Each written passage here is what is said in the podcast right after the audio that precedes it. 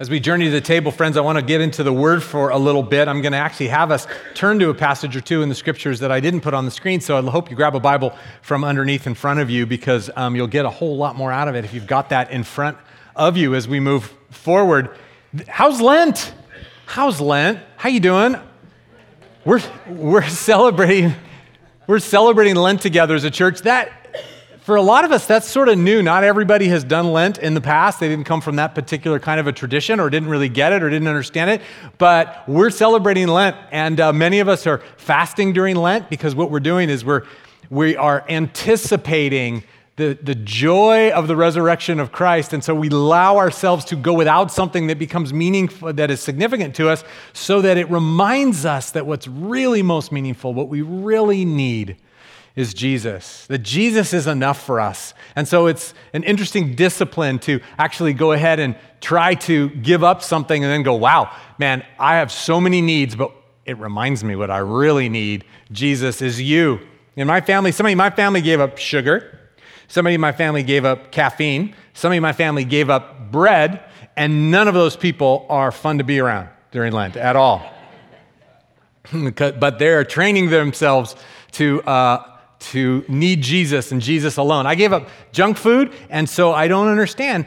I, I think it's a pretty, a pretty um, um, successful company, but I don't know how McDonald's is going to make it without me these 40 days, but they're going to have to try. So that's, that's happening. And uh, the other thing that I gave up apparently was I apparently gave up uh, running and cycling and skiing, which are my three favorite things to do uh, during the winter because my back went out five days before Lent started. And so while I thought I was going to give up junk food, the Lord's like, no, you're going to give up most everything you actually really love. And so it's been a wrestling because uh, I'm not quite back yet. So I haven't been able to do those things. And people have been praying for me, which I really appreciate. Just keep praying that God would do my heart what He wants to do in my heart during Lent because apparently He doesn't want to heal my back because I've been asking Him. And that hasn't happened yet, although I'm slowly getting better. I kind of think that I'll be up and running Easter Sunday. Like, I think this is a Lent thing that God's doing for me to just go, What do you really need, Jeff? And I'm like, A good snow day. He's like, No, what do you really need, Jeff? And I'm like, A, a cycling trip to Pete's and Petaluma. He's like, No. What do you need? I'm like, I need you. That's what I need. I need you. So keep praying for God doing that in my life, but apparently that's what He wants to do. So we're, we're in Lent, we're, we're, we're leaning into this presence of God presence of God. And we're calling this the pursuit of godliness, our Lenten series, because that's what we're saying. We're going to say, hey, listen, God, we're going to go after this life that you have given us to live. This is our definition of this pursuit of godliness. It's becoming more and more devoted to God and to a transformed life that's more and more the us we were meant to be. We're going to move more and more toward devotion to God and to this transformed life that's really the us we were made to be. That's what we're going to pursue during Lent. And giving up all this stuff, it's literally just a fun way. It's a spiritually deep and powerful way, but it's kind of a fun way just to remind us nope, I'm moving toward you, God. You're what I need. You're the one who brings life as it was designed to be brought. And so I remember what Ben said a week or two ago in his sermon. I loved it. He said something like, uh, pursuit of godliness is not like, hey, we're going to call you guys to try to be harder and harder and harder to be somebody you're not. But we're going to call us to lean into God and allow Him to bring the transformation, to bring us into being more and more who we really are, what we were really created to be and to experience. So that's good news. Do you hear it? That's good news, right? Some of you are not so sure because you need caffeine and it's been a month. All right. So, um, the verse that we got this from, uh, that we're kind of um, um, carrying with us, is from uh, 1 Timothy 4. Paul's saying, have nothing to do with godless myths and old wives' tales. That's not how you live. It's not about sort of um, religion or philosophy or, or, or hearsay, but train yourself to be godly. That's what life's about. Train yourself to be godly, that life that God's designed for us. Train yourself for physical trainings of some value but godliness has value for all things, holding promise both for the present life and the life to come. This is that unashamed sort of prosperity thing that God actually does in the scriptures, where He's like, listen, I'm going to promise you that you will, you will find value when you give your life to me, this life and in the life to come. And so we're going to train ourselves toward that. So that's why we call this the pursuit of godliness. We're going to pursue that. We're going to go after it. We're going to train ourselves. Uh, and this morning, I want to take us into the topic of this life, uh, this life of pursuit of God. It's going to be a life that's characterized by calm and peace and rest. This life of godliness is a life that is characterized by calm and peace and rest. The acronym there is CPR, by the way. That might be appropriate for some of us. We're going to move toward a life that is deep and rich and anchored and solid and at rest.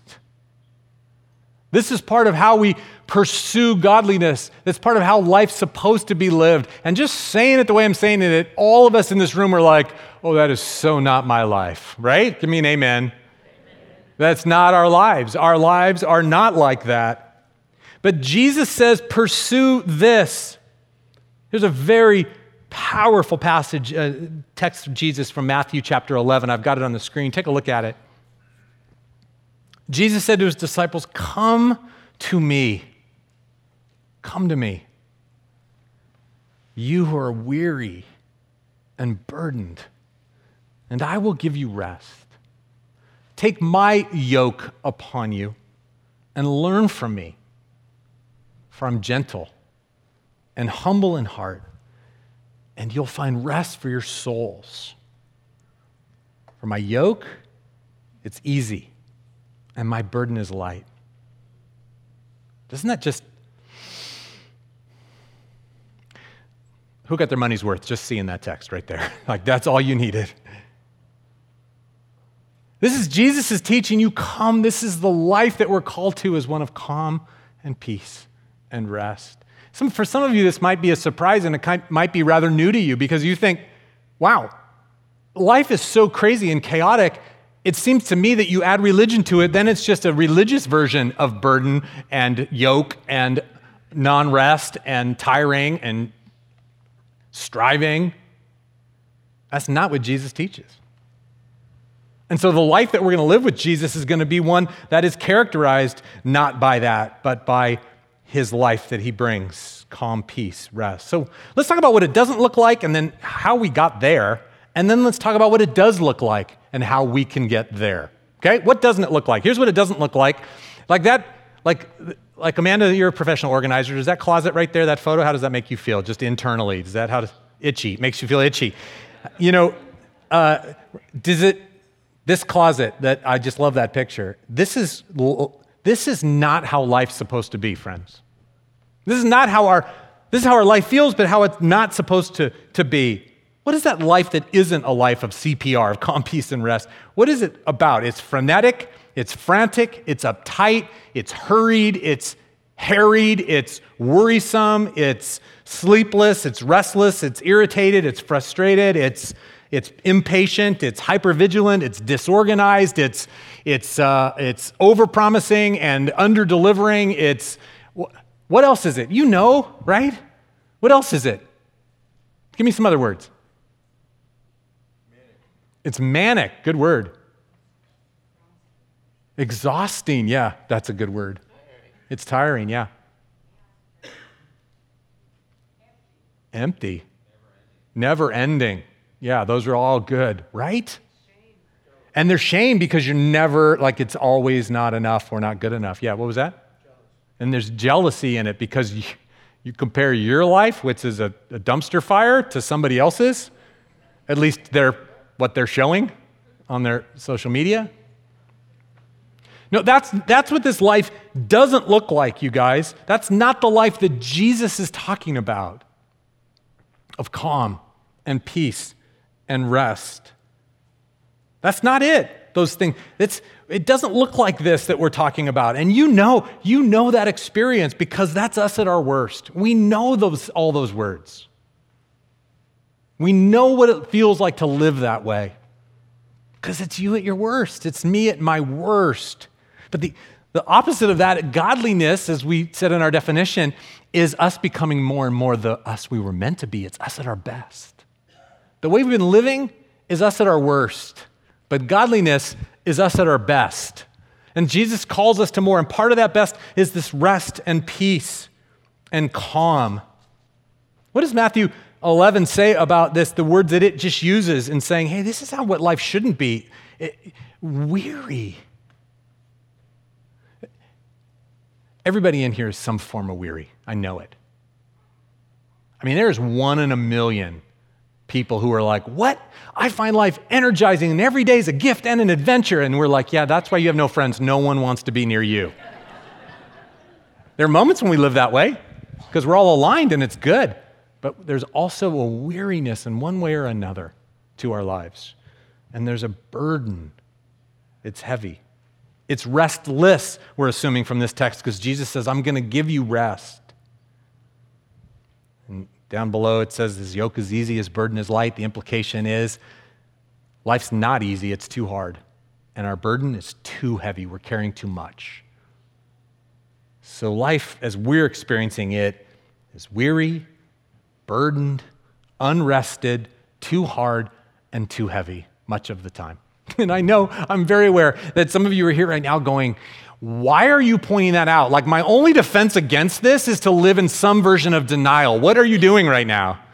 And so we do. We live in denial. We kind of hope for the weekend or for the, the Chardonnay or for the whatever's going to take the edge off the difficulty. But I'm here to remind us that's not life as we were designed to be given. We were, Jesus says, You come to me. And God, part of godliness is going to be a life of calm and peace and rest well, where did we get that idea? Where did the kind of life that we're living that's so frantic and so unsettling and so all those words that we use to describe it, where did we get that, friends? And that is worth asking yourself. Where did we get that? Why am I living like this? Why does my life feel like that? Because I think it's a little bit of a cop out to go, well, that's how life is today. No, I don't. Jesus is promising something different. And I don't know that anybody's circumstances even necessarily would have to change, although lots of our circumstances need to change. Your chooser button is broken, and you make some bad choices, people.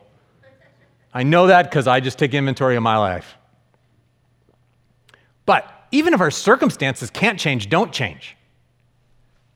This life of frenetic and hurried and unpeaceful and unrooted and ungrounded like, that's not how we're supposed to live. How did we get that way? It's worth asking the question why is it like that?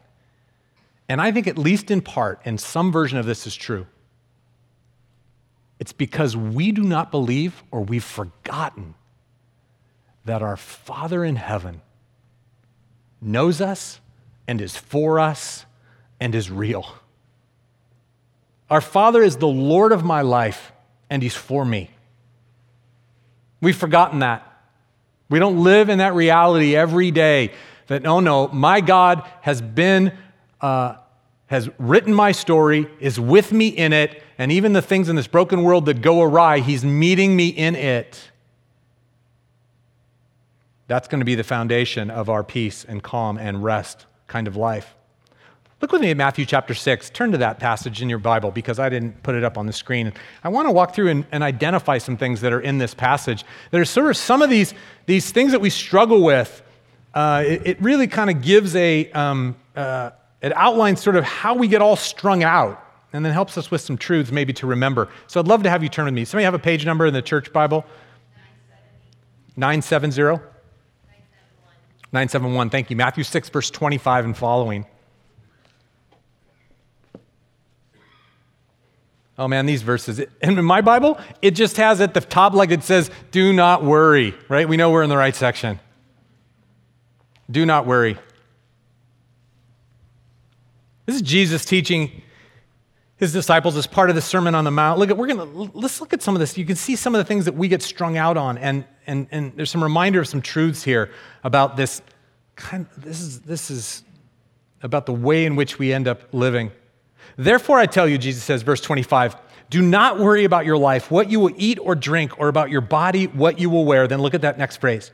Is not life more than food and the body more than clothes? Here's the first principle about what we get strung out about and, uh, and what Jesus is trying to teach that life is more than this. You're like, food, clothes, well, that seems like that's pretty basic. I know. But it, it signifies that idea that we have to take care of ourselves, that we have to provide for ourselves, that we have to present well to the world. That's clothes, food, f- feed ourselves. It really, in essence, is that lie that we're taking care of ourselves, not that our Heavenly Father knows us, sees us, and is taking care of us. And so we fundamentally live on one side of that equation. Of course, you have to go work. Of course, you have to put your hand to your job. Of course, you have to take care of yourself and your children. Of course. But this is this part of the equation where we believe that it's all on us because my Heavenly Father is not in control of my life. And this text says life's more than this. Life is, is not life more than food and the body more than clothes. Then he goes on to say, Look at the birds of the air. They do not sow or reap or stow away in barns, and yet, What's it say? Your heavenly Father feeds them, He takes care of them. So life is more than taking care of yourself. The heavenly Father takes care of us. And he goes on to say about those birds, he says, Are you not much more valuable than they? Jesus is asking us to stop and to pause and to go, wait a minute. Life's more than taking care of ourselves. And if we stop and realize that he takes care of the birds of the air, which, by the way, birds, birds are nasty, and there's 50 billion of them in the world, he says, How much more valuable are you than them? I got you. I'm taking care of you. Your life should be founded, rooted, rested in this truth. I'll take care of you. And your value to me is so infinite, of course I'll take care of you. It goes on to say in verse 27 Can any of you, by worrying, add a single hour to your life? Come on out. Is that not so true? This is Jesus, the Savior of the world, t- giving us this teaching, so you know it's awesome and it's true. But you know what? You didn't even need to know Jesus. You, you know that truth. In fact, it's in every self help book you've ever read. What does worrying do? It literally does nothing. And so you have, you know, the people who are better at this than me, because uh, I'm kind of a worrier, those people are, they'll, they'll go, yeah, like you, what are the statistics? You like 99% of the things that people worry about never come to pass, right? Is that true? They say something like that. And it's so true. So you're spending our time and energy, which is not rest and peace and calm, but anxiety and moving and protecting and managing and preparing, right? That's what we do for 99% of things that will never happen, right? My wife can preach that. Then I go, yeah, but that one thing? Are you the one thing person? Yeah, but the one thing, the one thing, I'm, at least I'm going to have a bomb shelter, so you can stay outside, you know, whatever. Whatever the one thing is. But wise people think it through and go, it still is not an hour to your life, as Jesus said. You, that one thing's going to happen, then you got to deal with it. And so you could worry about it and then deal with it, that's twice the effort. Or you can worry about all the 99 things that never happen, right? Worrying does nothing. And Jesus just says flat out the life I'm calling you to is one to believe that your Heavenly Father knows your name, you're more valuable than any of His creatures. And He will take care of you. And so rest. Come to me, Jesus said. Weary, burdened, taking care of yourself, too hard, too much, and I'll give you rest. The text goes on, there's even more in there. Oh, by the way, the worrying thing, the worrying thing's so good. The worrying thing is such a good word for us because that you know that minute that thing, that place in your life where you realize I'm stressing and I'm worrying. And if you can just interrupt it and go, worrying is doing nothing, and then I can trust in God, like, okay, God, I'm going to give it to you, then you're off and running. So interrupt that cycle where the thing that you worry about is keeping you from calm and rest and peace. I'm infamous in our marriage for this story, and I've told you before about it, but we were planning a giant trip six years ago. Uh, it was part of a sabbatical. On the very first day, we fly to Chicago, and then our connecting flight to Europe. It's going to be trip of a lifetime. And in Chicago, delayed maintenance issues on the airplane, right? I mean, day one of my sabbatical, literally nothing I could do about it. Nothing. I couldn't do a thing about it. But instead of releasing that to the Lord, I went to the window and watched the mechanics.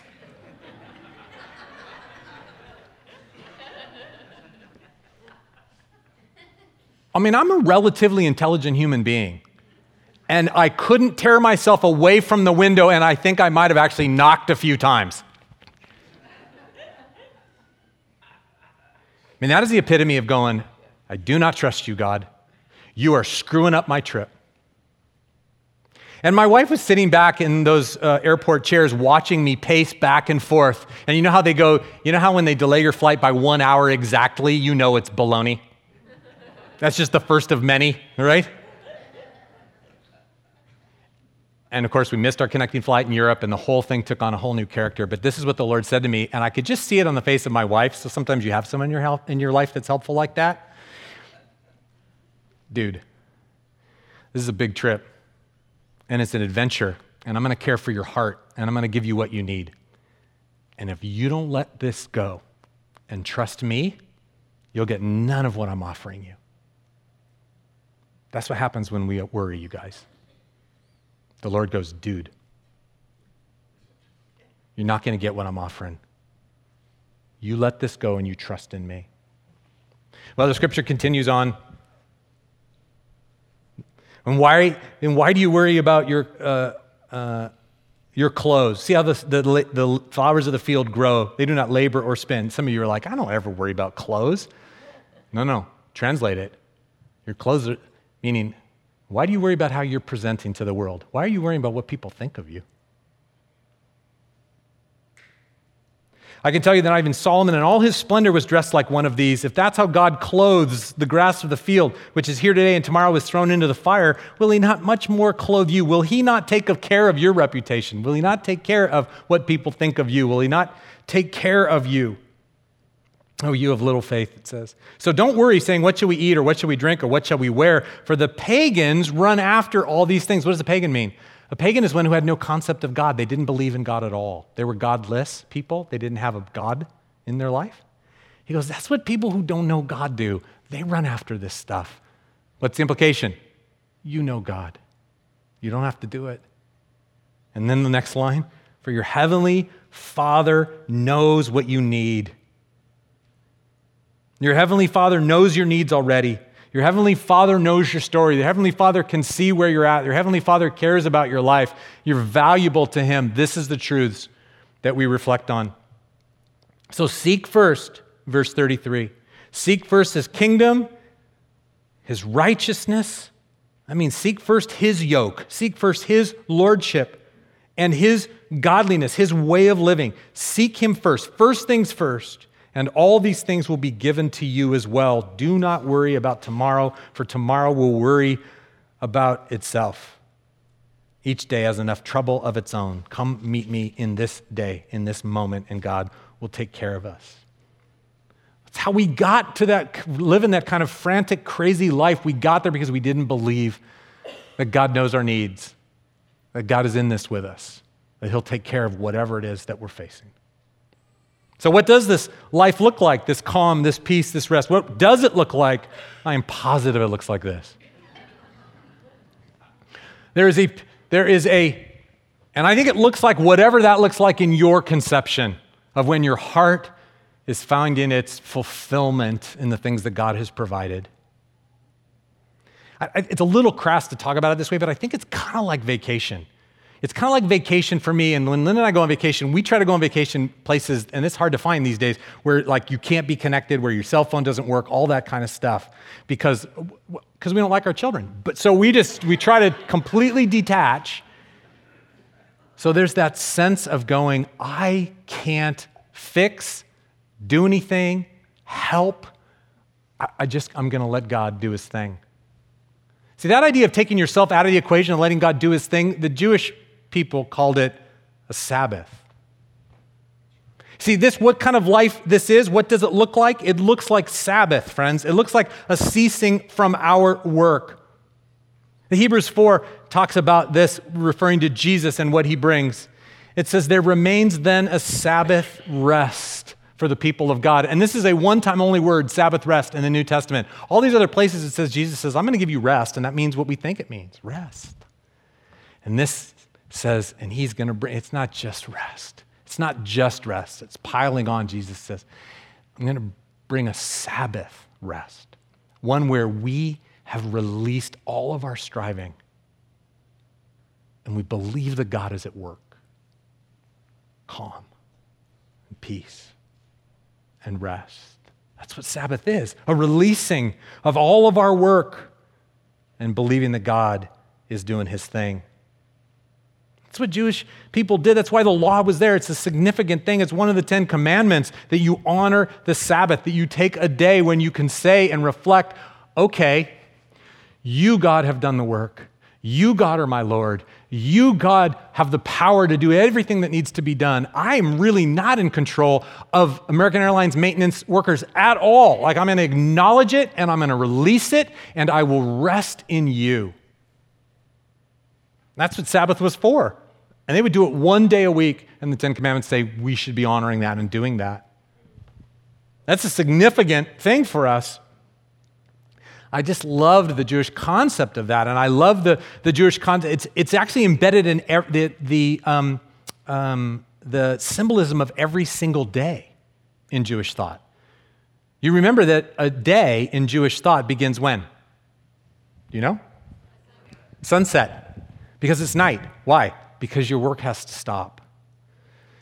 You can't sow the seed, you can't till the soil, you can't reap the harvest, you can't fix anything, you can't build anything, you can't do anything more. The day starts when you stop. And then more, you sleep. In the ancient world, they just went to bed when it was dark. We could use 12 hours of sleep, that'd be awesome. They just went to bed. And so here's the idea the day is half over, and you are totally at rest. And in the morning when you wake up, it's like God is saying, I've been at work all night. Come join me in what I've already been doing. And that's our lives to come and join God with what He's already been doing, and we've already started in rest. And so, what this life looks like is that it's a Sabbath rest. And it looks like this, not only just this Sabbath resting, where we're not working, but there's also this idea in Philippians chapter 4. There's a verse, just look at this, we don't have time. I want you to study it more in depth. But in Philippians 4, these are sort of the outcomes of that kind of a calm and peaceful and rested and anchored life. Rejoice in the Lord. So there's joy. Let your gentleness be evident to all. Because, why gentleness? Because we're not striving, because we're not making our way, we're not manip- manipulating people, we're not controlling the circumstances. These are people we love being around people that are full of joy and people that are gentle. Remember, Jesus said, Learn from me, I'm gentle and humble at heart. Don't be anxious about anything, but what? But prayer, like in with thanksgiving, present your request to God, this text goes on to say. So there's this non anxious, prayerful, thankful, releasing it to God. And then it goes on to say, the text goes on to say, and then the peace of God, which transcends all understanding, will guard your hearts and your minds. The peace and the calm and the rest. That's what this life looks like. It's Sabbath, it's joy, it's gentleness, it's prayerfulness. And it's the Lord giving us peace that blows our minds. It surpasses understanding. So, how do we get there? How do we get there? How do we live that life? Where does it come from? Well, that text in Hebrews says, yep, there's a Sabbath rest that's available for the people of God. And then it goes on to say, so then let's make every effort to enter into it. How we get there is a pursuit, it's an effort. There's some things that we can do to enter in to that rest. And just to give you those couple of things in two minutes, I want to go back to the Matthew text and go, how do we enter in? What's that Matthew text teach us about entering in? First, come to Jesus. Come to Jesus. That's not where we go when we have problems. There are a few of you that are prayer warriors and you're super spiritual and awesome, and you're like, oh, here's a hindrance, here's a problem, here's a worry, here's an obstacle. I'm going to come to Jesus. The rest of us start getting busy to fix it, right? Now we, we come to Jesus. Because he says that's where rest is found. You come to me. And in fact, that text says, Come to me, all you who are weary and burdened. And then it says, I will give you rest. The actual meaning, it's a little awkward in the English. The meaning is this Come to me. Come to me, you who are weary and burdened, and I will rest you. I'll rest you. It's a verb. I will rest you. If we come to Jesus, he will rest us. That's the transformation we need. He'll come and He'll work on our hearts. He will hold us and He will do a spiritual transformation by His Holy Spirit that will bring us rest. You come to me, Jesus says, I'll rest you. You hear that, church? That's how we move toward it. That's how we move into this life we were called to. Second, he says, and take my yoke upon you. So we take his yoke. In other words, we take what he puts on us, not what other people put on us, not what the Joneses have been trying to get us to keep up with, not what social media makes us feel, not what we think that we need to be comfortable, not what we should be doing with our time. Listen, friends, you won't hear this. Uh, uh, um, anything other than this being preached in our church. You'll always hear this being preached in our church that we are responsible to Jesus Christ as Lord. And so every dollar and every hour and every relationship comes under the lordship, the yoke of Jesus. And our yeses come from Him and nowhere else. And so we come to Him, He'll rest us, and then we put His yoke on. Lord Jesus, what do you have for me? I want no less than that, but I want no more than that. And he goes, My yoke, it's easy. My burden's light. I'll give you life as it was designed to be. We come to Jesus, we take his yoke, and then we learn from him because he'll instruct us how to live. And fourth, we'll continue on that way. That idea where he says, You'll find rest for your souls. The idea there is right out of Jeremiah 6. You can go study it later, Jeremiah 6 16 where the prophet is saying, You ask about the ancient ways, you ask about how people have been living this way, and then you walk in it, and you'll find rest for your souls. Jesus is alluding to the Old Testament from 600 years beforehand, where he goes, Watch how they've been doing it. It's my way. You'll find rest. So keep walking. We come to Jesus, we put his yoke on us, we learn from him, and then we keep walking. That's how we pursue godliness. That's how we receive a life that he's promising. So, we're ending the, each one of these sermons with a, a little spiritual uh, challenge, a little bit of a, a like, hey, what if we did this this week, you guys? What if we tried something this week? That's our general way of saying, let's do some practices that help us pursue, that help us move toward godliness, toward this kind of life. So, related to this sermon, what if we tried this this week? What if this training exercise was that we would practice Sabbath? What if we practice Sabbath this week? I know this is a super kind of odd concept for a lot of us, and yet it really is important. The scriptures have it being really clear that it's something that when we do it, it puts us in touch with that idea that God is taking care, that He brings rest. And so, what if we did that? What if, here's the definition of a Sabbath it's a one day practice of rest and trust in God. It's taking one day and practicing through that day that I'm out, I'm resting, I'm not taking care of my life, God, you are, and I'm to trust you. It's a whole day of reminding ourselves that we trust Him and that He brings life and He brings rest. So, what if you did it this way? Here's some ideas. Ready? You could start today. Today, you could do because you've already been in church this morning, like you're three quarters of the way done. It's awesome. Or maybe it's next Saturday, or maybe it's next Sunday as you prepare for it. But somewhere this week, get a day. If you're working Monday through Friday, it has to be today or Saturday or Sunday. Take the day, and this is what you can do. First, start the day early, like Jesus did, by the way, with all Jesus' work. He got up early before anybody was with him, and he went off to be with the Father. So you take a day, but you go off and be with Jesus and bring a notebook because here's what happens. You go to that notebook and you start by saying, God, I'm going to give you all that I'm carrying, all the frenetic and the hurried and the worried and the whole thing. Like I'm giving it all to you and just start writing it down. Just write it down. Like, this is the stuff I'm carrying. This is the stuff that's weary. This is the stuff that's burdensome. This is the stuff that's too hard. This is the stuff, God. And you just, you write all that stuff down because that's what happens when you go to be with God is all that stuff starts to happen. So everything on your plate, everything on your mind, you give that to the Lord. It may be the super heavy stuff, but if you're like me, when I go to spend time with the Lord, I notice things like those baseboards need to be repainted. I write down, repaint the baseboards. It's like putting it on a to do list. It's like it's done. You can let it go. It's like You everything that you just you put it so get up early and spend time with God and give him everything you are carrying. Okay? And then you spend the day. You spend the day not at work. So don't do it where, you, where you're working. You're making your job. You're checking email. You're doing that. Take a day away from all that stuff.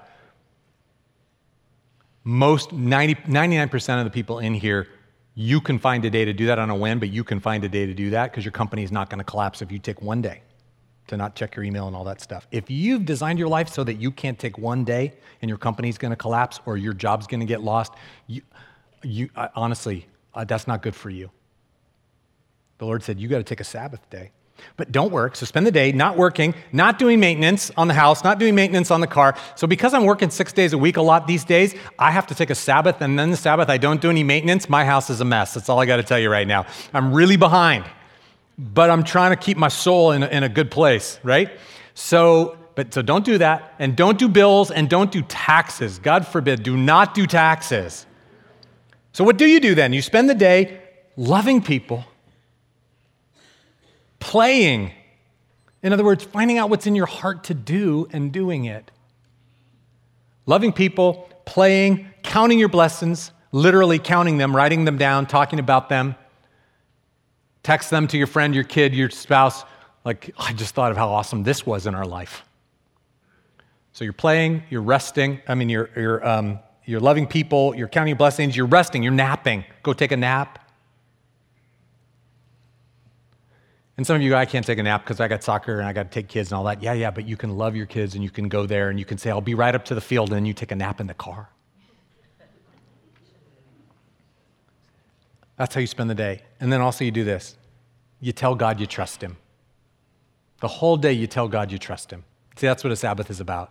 I'm out, God. You take care of my job. You take care of my provisions. You take care of the maintenance. You take care of the details. I'm out for this day, and all I want to do is practice loving, resting, playing, and telling you, you got this. I trust you. And so carry that prayer, okay? Here's a bonus. I'm going to teach you how to pray like that. Here's how you pray like that it's a sentence, a statement, and a question, but it's the same words. It's not that hard. Ready? The statement is, You got this. That's your prayer. You got this, God. All day. You got this. All the stuff that comes up, all the stuff that's in the future, all the, the people in your life. You got this. And if it has to be a question, it's the same thing. You got this? You got this? I'm going to rest in you. Jesus said, Come to me, all you who are weary and burdened, and I will rest you. I got it. If we lean into that, folks, we will have life as it was designed to be. And it will be unbelievable for us. Let's stand together. I hope you practice the Sabbath. Any of you think you might do that? I hope you do.